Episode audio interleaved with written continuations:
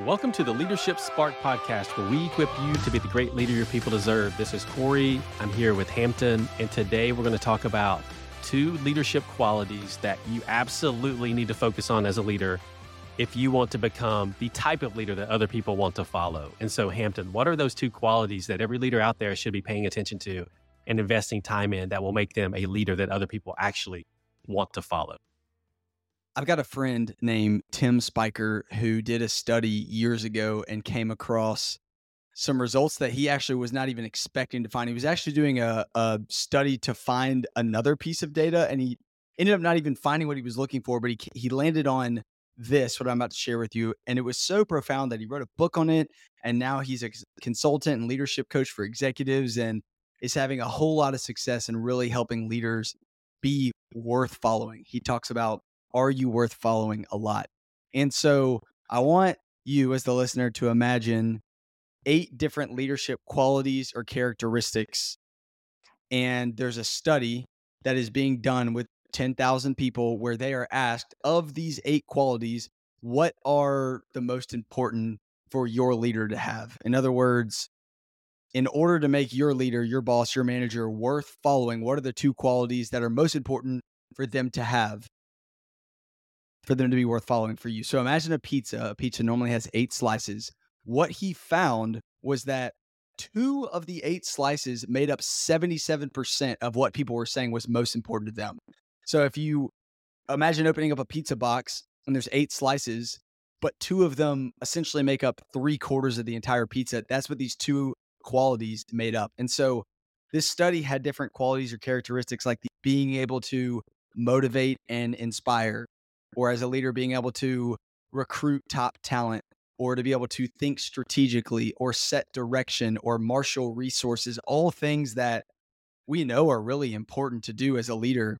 And so one of my mentors brought this principle to me and he listed out these eight topics to me. And I won't list them all out today, but he, he, he quizzed me. He said, Which ones do you think are the most important?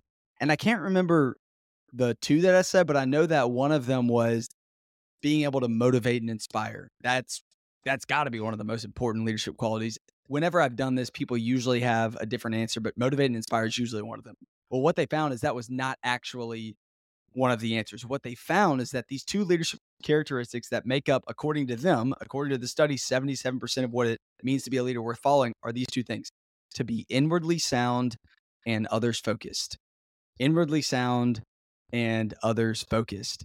And a way to sum that up is leadership is a whole lot more about who you are than what you do. Now, I want to be very, very clear. Results and delivering business results are extremely important if you are a leader. I'm not just saying be a super likable person. You will not last long as a leader if you do that because you were hired to do a job as a leader and you do have to get results.